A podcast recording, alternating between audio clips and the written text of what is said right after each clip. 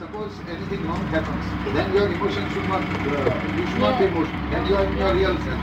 क्या होता है ट्रेन को वो ट्रेन में सब आदमी बैठा है इमोशनल हो गया तो क्या होता है શું થાય મનુભાઈ ગડબડ થઈ જાય હા ગડબડ થઈ જાય લોકો મરી જાય ભાઈ એવી રીતે માણસ ઇમોશનલ થાય છે ત્યારે મય બહુ એટલા બધા જીવાત મરી જાય છે એમને પૂછે. જો. અને એની જવાબદારી પોતાના માથે આવે છે જો. અનેક જાતની જવાબદારીઓ છે આવી રિસ્પોન્સિબિલિટી ઇમોશનલ થઈ જાય. ઇમોશન વગરનો માણસ પથ્થર જેવો ના થઈ જાય. હું ઇમોશનલ વગરનો છું પથ્થર જેવો લાગુ છું.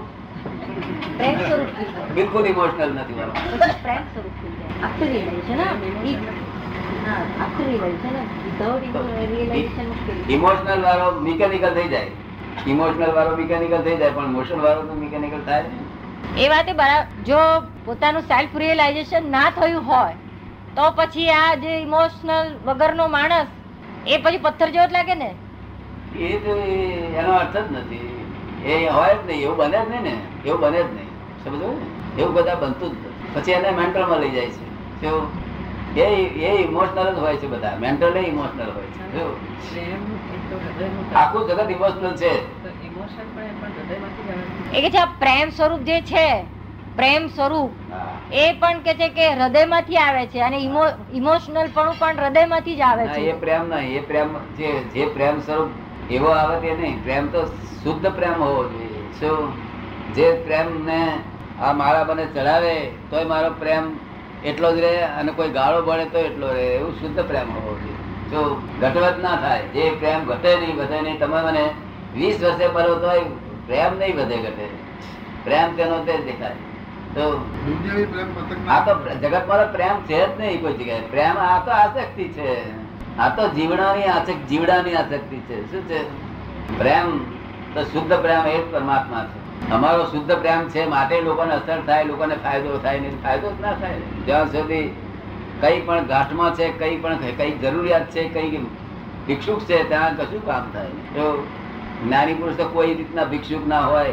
એને વિષયોની ભીખ ના હોય એમને લક્ષ્મીની ભીખ ના હોય માનની ભીખ ના હોય કીર્તિની ભીખ ના હોય કશું કોઈ જાતની ભીખ ના હોય કોઈ ચીજ જોઈતી ના હોય એમને. કારણ કે આખા બ્રહ્માંડના સ્વામી થઈને બેઠેલા હોય. એને બેઠેલા હોય? આખા બ્રહ્માંડના સ્વામી થઈને બેઠેલા હોય. કારણ કે આ દેહનું સ્વામી પણ છૂટી જાય તો જ બ્રહ્માંડનો સ્વામી થાય. તમારું દેહનું સ્વામી પણ છૂટશે તમે બ્રહ્માંડના સ્વામી થઈ જશો. આ દેહનું સ્વામી પણ છૂટ્યું નથી ને?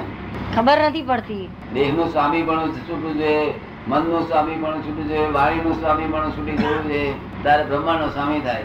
અને તે દરેક ને છૂટશે તમને છૂટશે. બધાને આ સ્વામી પણ તમારે છૂટી જાય. એટલે તમારું પ્રમાણ આ સ્વામી જ છો. આ તો આ પ્લોટ મારો એ સ્વામી પણ છે ત્યાં સુધી અહીં. શું કેટલા પ્લોટ રાખ્યા તમે. એક હતો તે આપી દીધો છોકરા નામે કરી દીધો. છે? આઈ હેવ નથિંગ નાઉ હવે કશું નથી રિટાયર થયા પછી તરત જ. અહીંયા અમદાવાદ. પ્લોટ નહીં પણ બંગલો છે. ફ્લેટ છે. આત્મજ્ઞાન થાય ત્યારે ત્રણેય લોકની આખા બ્રહ્માંડનું બ્રહ્માંડ વિશે ખબર પડે આત્મજ્ઞાન થાય એટલે આ જે ત્રણેય લોક છે આખા બ્રહ્માંડની વસ્તુ કઈ પણ બ્રહ્માંડમાં થતું હોય તો પોતાને ખબર પડે ખરું? એ કેવું જ્ઞાન થાય ત્યારે ખબર પડે. આત્મજ્ઞાનથી ચાર ડિગ્રી આગળ રહી. છે. તમને ફાયદો શું? પણ બ્રહ્માંડમાં કઈ થતું હોય કોઈ દેવો દેવો લડતા હોય તે તમને જાણવામાં ફાયદો ખરો? ફાયદાના હિસાબે નહીં. પણ શું કહે છે? ફાયદાના હિસાબે નહીં કે છે. તમારું પોતાનું સુખ પ્રાપ્ત થાય એ આત્મજ્ઞાન એટલે પોતાનું ઉપાધિની મય સમાધિ રે. ત્રણસો છપ્પન ઉપર હું છું ત્રણસો સાઠ ટકે. છતાં હું સેન્ટરમાં જઈને પાછો આવેલું છે એટલે મને જગતમાં કોઈ ગળે મતભેદ નહીં પડે. કોઈની સાથે મને મતભેદ નહીં કરે.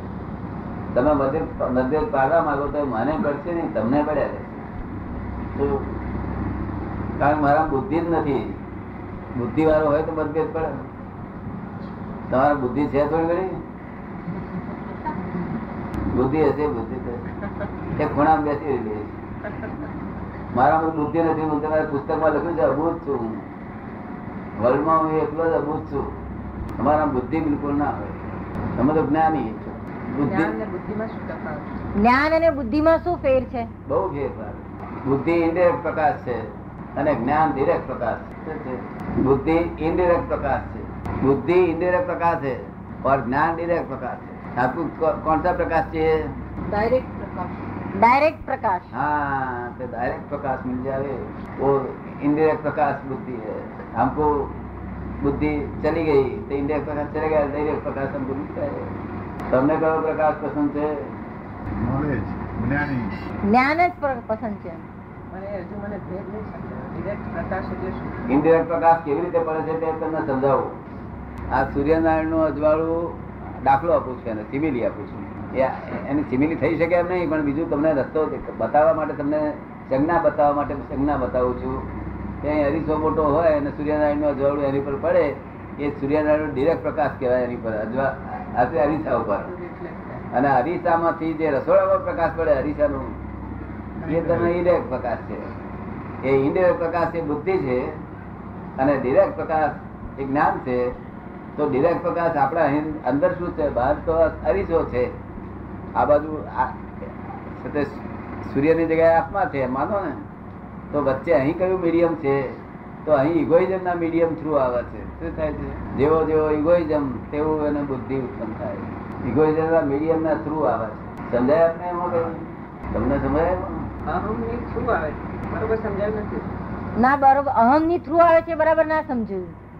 જેવો ઇગોઇઝમ હોય ને એ ઇગોઇઝમ ના થ્રુ આ લાઈટ જાય તે ઇગોઇઝમની બહાર નીકળે એટલે તે ઇગોઇઝમ ના આકારે હોય એને તે છે તે મીડિયમ એટલે ઇનડિરેક્ટ પ્રકાશ થઈ જાય પછી. ડિરેક્ટ ડિરેક્ટ ઇગોઇઝમ પર પડે.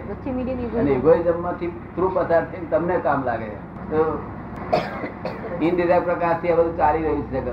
બુદ્ધિ. અને બુદ્ધિ મોક્ષે જવા ના દે. બુદ્ધિ સંસારમાં જ ભટકાય ભટકાય કરે. બુદ્ધિ ક્યારે મોક્ષે જવા દે કે એ બુદ્ધિ સમ્યક કરે થાય. સમ્યક થાય. સમ્યક. એટલે સમ્યક જ્ઞાની પુરુષની પાસે કે અગર કોઈ સંત પુરુષની પાસે ગયો હોય ને તો બુદ્ધિ સમ્યક થઈ હોય. તો એ બુદ્ધિ મોક્ષે લઈ જાય, બાકી બુદ્ધિ હંમેશા રઝળ પાટ જ કરાવડાવે. ઇમોશનલ સ્વભાવની